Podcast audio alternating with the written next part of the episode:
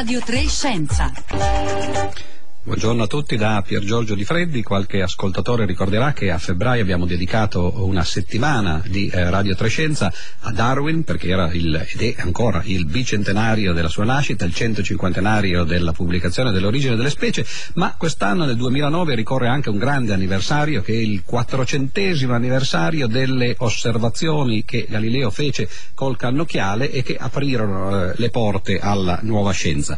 Eh, Galileo fece queste osservazioni proprio in autunno, quindi esattamente 400 anni fa e questa settimana dedicheremo appunto a lui eh, tutta la settimana con interviste a eh, scienziati e a personaggi della cultura che ci ricorderanno questo grande eh, scienziato. Oggi però, eh, come avete sentito poco fa, è anche il primo giorno di scuola, quindi anche di questo parleremo questa mattina con eh, un ospite veramente speciale.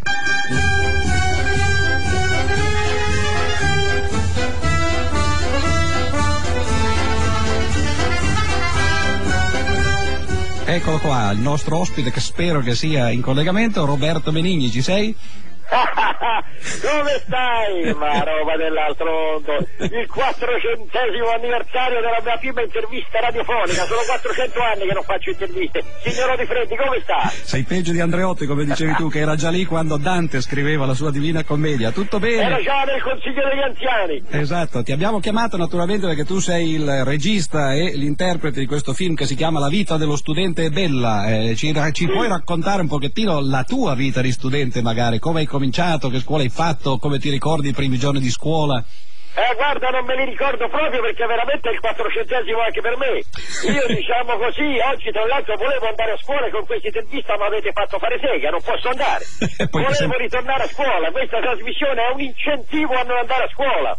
Forse dovremmo ricordare agli ascoltatori che eh, in questi tempi naturalmente tutti spingono perché si vada al liceo eccetera, ma sia io che te abbiamo fatto, più modestamente naturalmente io, abbiamo fatto delle scuole tecniche, forse possiamo anche incoraggiare coloro che per l'appunto non fanno il liceo che invece fanno scuole tecniche. Io ho fatto geometri e tu qualche cosa di diverso. E io ho fatto invece una scuola, penso un po' per segretariato d'azienda. Eravamo sì. io, un altro mio amico che si chiamava appunto Giovanni e poi 38 donne. Prendo, eh, vabbè. Segretari d'azienda, studiavamo materie scientifiche, eh, dattilografia, stenografia, perché c'era stata l'alluvione a Firenze, a me mi avevano messo in una scuola per preti, come ho già raccontato, questa alluvione mi ha salvato, diciamo, salvato dalle acque, e allora l'unica scuola che mi ha accettato era questa scuola di sole donne, prima erano tutti uomini, tutti preti, sai, una... e poi sono diventate tutte donne, un miracolo, una cosa bellissima, non puoi sapere, quell'alluvione, diciamo, con tutta la tragedia che si è portata dietro, per carità, però diciamo mi ha salvato, diciamo, salvato dalle acque sono andato in una scuola di tutte donne dove si studiavano materie tecniche e scientifiche, appunto come ti dico, stenografia, dattilografia, tutte queste cose qua. E quindi io sono un segretario, se tu ti vuoi far trascrivere la trasmissione sono a, a disposizione, me pu- carissimo di Freddi. Ma me la batteresti a macchina naturalmente perché all'epoca non c'erano ancora i computer 400 anni fa, no? Ma, la soddisfazione di fare questa trasmissione, signora Di Freddi, ma come sta? Mi faccia dire. Tutto Eh? bene. Stia bravo, quest'oggi deve fare però lo studente, non il professore, eh, perché lei è, è spesso, anzi tu spesso scendi in cattedra, ma prima di parlare delle tue lezioni in cattedra di, eh, di Dante e anche di altro, volevo chiederti, tu hai detto materie scientifiche, ma come andavi in matematica? Io so che tu hai un certo gusto per la matematica.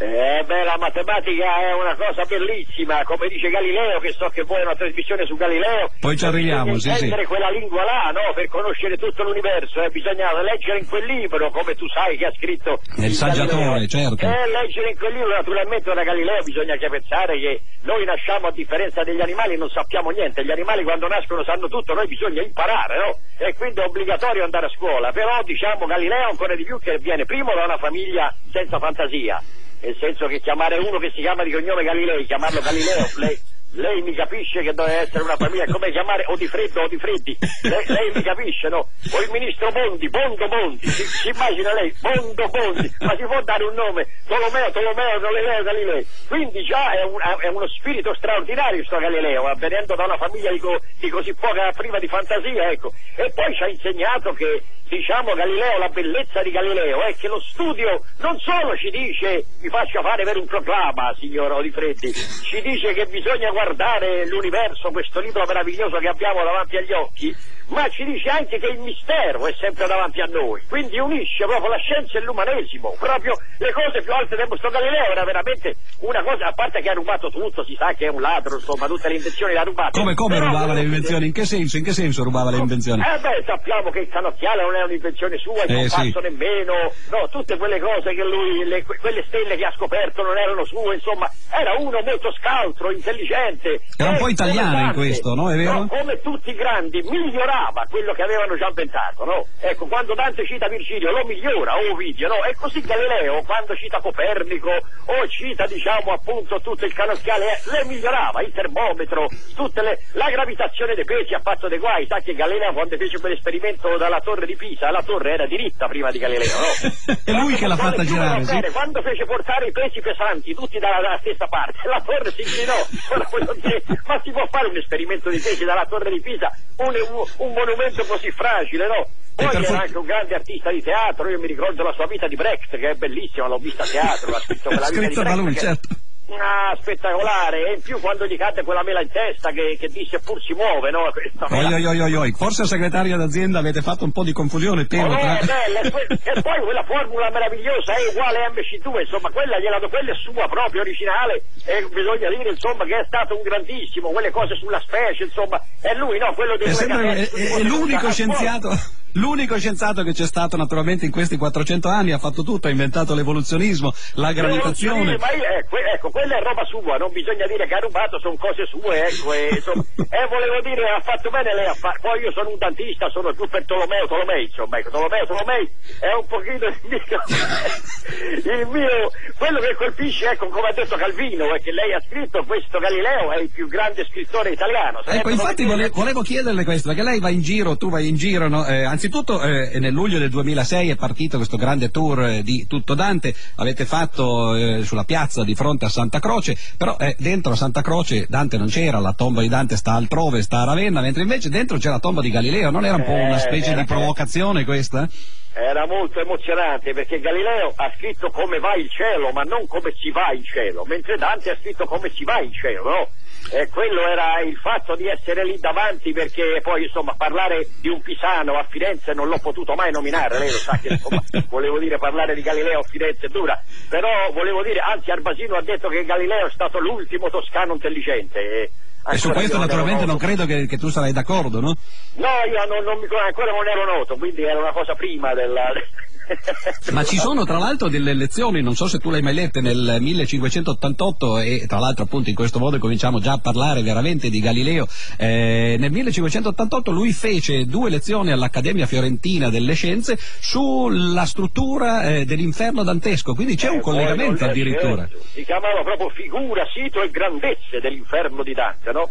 E non ti- diceva che era meraviglioso proprio perché era nascosto ai sensi. Quella, la grandezza dell'universo è che tu lo vedi coi sensi, ma quello era nascosto ai sensi e quindi aveva un rispetto. E poi un'analisi dell'inferno fatta da Galileo è una delle cose più strabilianti proprio, no? È come il Botticelli quando lo dipinge, insomma, un- una cosa straordinaria, è proprio un disegno matematico che, come lei sa, la matematica è fatta dalla bellezza. Eh, certo, il bello non ha senso niente. Le formule sono vere quando sono belle. Quella che le ho citato è uguale a MC2, è come un verso di una poesia, senta com'è perfetta.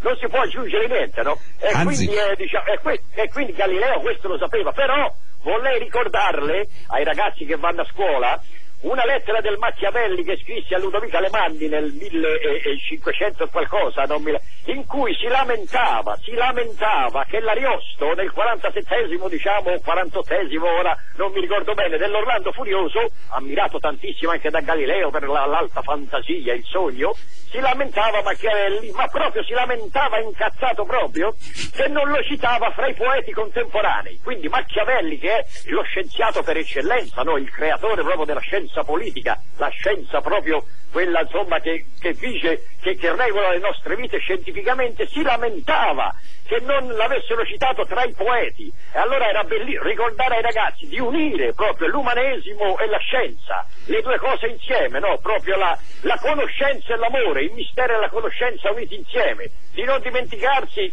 che, come dice il, il libro dei padri, al mondo ci sono sempre forze misteriose all'opera, che tutto è possibile, ecco, che non bisogna mai dare del tu all'ignoto. Quella è una cosa bellissima e tenere presente unire le due cose come Machiavelli proprio che diceva ma perché io sono un poeta, voleva essere un umanista, era un grandissimo scienziato e Galileo era nella stessa linea pensate un po' quello che ha scritto no? su tutto il mistero insomma, che ci circonda. E questo è uno, non è un messaggio che è una bruttissima parola, ma è proprio la visione del mondo, quando si cammina, quando si muove passi, proprio ci dice questo la natura del mondo, quando si nasce, di seguire queste due cose, ecco. Sapere che c'è un mistero che ci sovrasta e sapere che si può arrivare quasi a conoscere tutto. Non è una cosa spettacolare, signore Odifredo. Roberto, a me sembra che tu abbia fatto il seminario più che la segretaria d'azienda, perché in questo modo... No? Eh, ma io l'ho fatta tutte e due. Tutte e due, ah, prima il seminario. Senti, però, visto che hai eh, parlato appunto a favore eh, praticamente dell'abolizione dello steccato delle due culture, questo è un discorso che naturalmente va avanti da molti anni, nel 59, quindi esattamente 50 anni fa, è un altro anniversario, eh, C.P. Scrisse quel famoso eh, saggio sulle due culture in cui diceva appunto che eh, da un certo punto di vista oggi la cultura scientifica, allora ma ancora oggi, viene un po' lasciata eh, nell'angolo e gli umanisti in qualche modo imperano. Allora volevo tornare, se possibile, su quell'affermazione che tu hai citato poco fa di Calvino. Calvino disse, Italo Calvino naturalmente, disse appunto nel 1967 che Galileo era stato il più grande scrittore della letteratura italiana di ogni tempo. Ora questa è un'affermazione un po' forte naturalmente. Tu che hai letto Dante, per esempio, io so che Cassola all'epoca reagì per l'appunto e disse subito ma come? e non c'è anche Dante.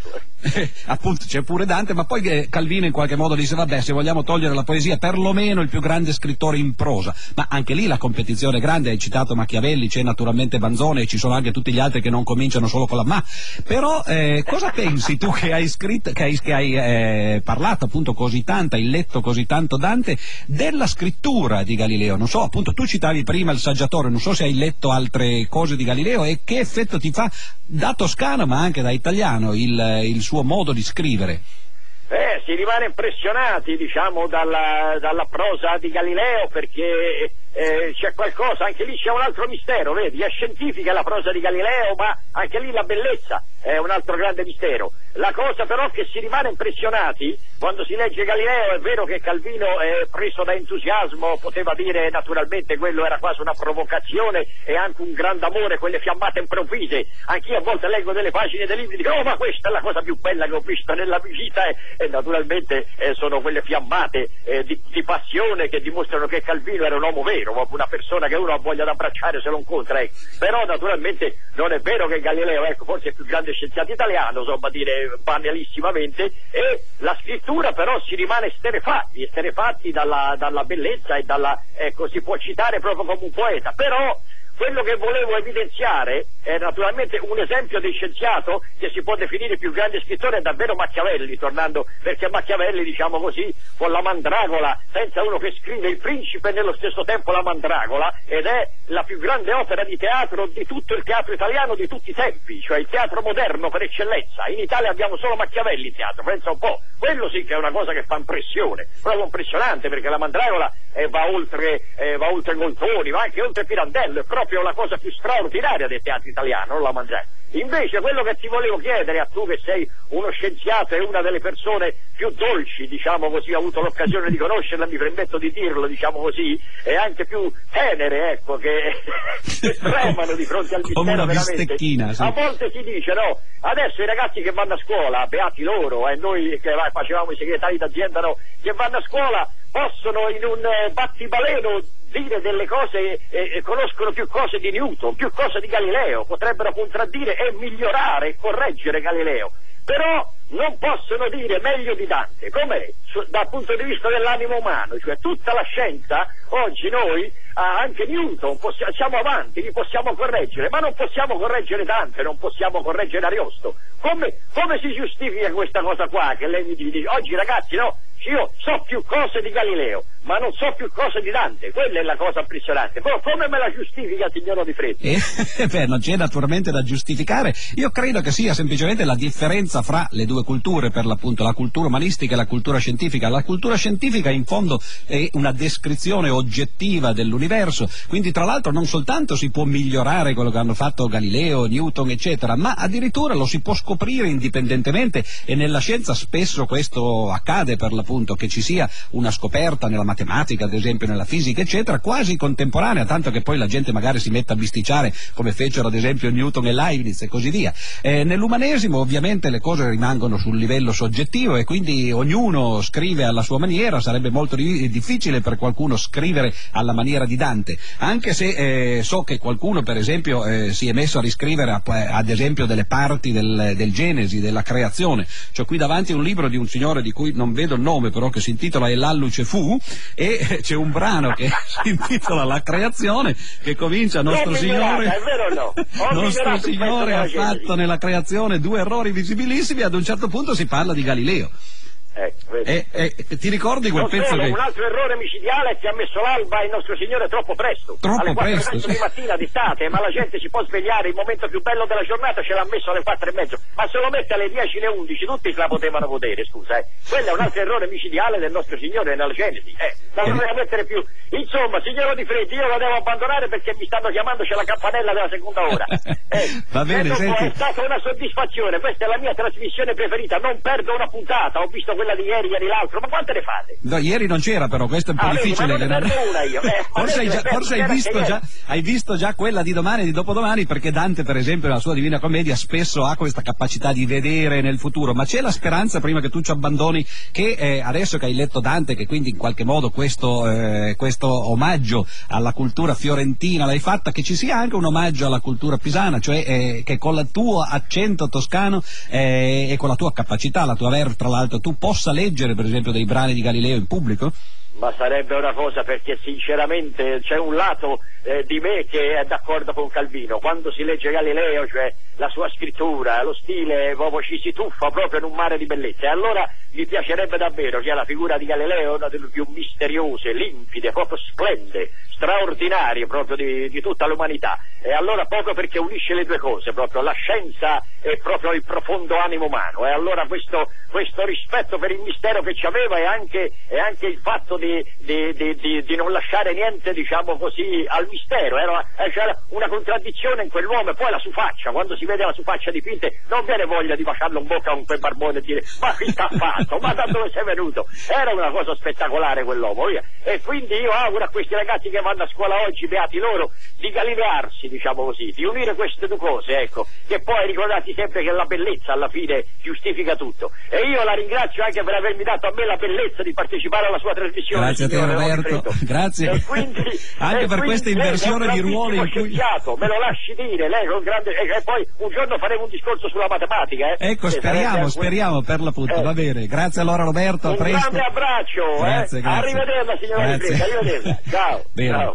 Grazie allora a Roberto Benigni che eh, ci ha voluto accompagnare e augurare a tutti eh, i ragazzi che incominciano quest'oggi la scuola eh, un buon inizio delle lezioni. Tra l'altro quest'oggi eh, ho visto eh, su uno dei giornali che eh, ho spogliato questa mattina ci sono 700.000 figli di immigrati che incominciano per l'appunto anche quest'oggi e nelle- nei prossimi giorni, nelle prossime settimane la scuola, quindi anche a loro rivolgiamo un saluto cordiale. Tra l'altro volevo prima di passare la linea ad altro continuare col programma, volevo fare soltanto una, una chiosa al discorso che eh, ha fatto Benigni, perché eh, Benigni ad un certo punto ha citato il eh, piacere che Galileo aveva eh, nei confronti dell'Ariosto. Dobbiamo un po' eh, rientrare nel tempo di 400 anni fa, eh, Galileo studiò, come tanti scienziati tra l'altro all'epoca, studiò l'umanesimo, lui nacque come letterato e agli inizi fu un critico letterario e scrisse parecchie pagine che poi sono state raccolte nei suoi scritti letterari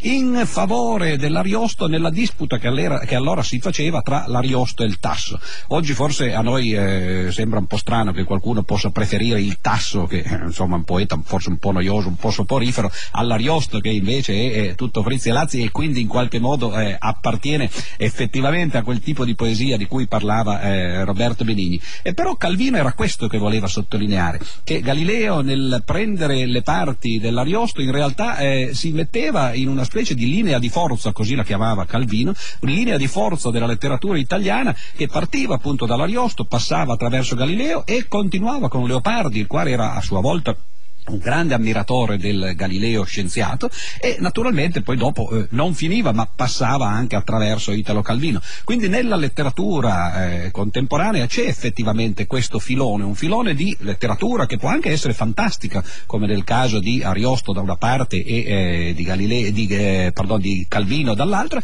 ma che comunque ha un modo di scrivere che è quasi scientifico ed è questo proprio che eh, Benigni con la sua irruenza, la sua verve in parte ci ha fatto eh, ascoltare. Quindi per ora adesso passiamo un momento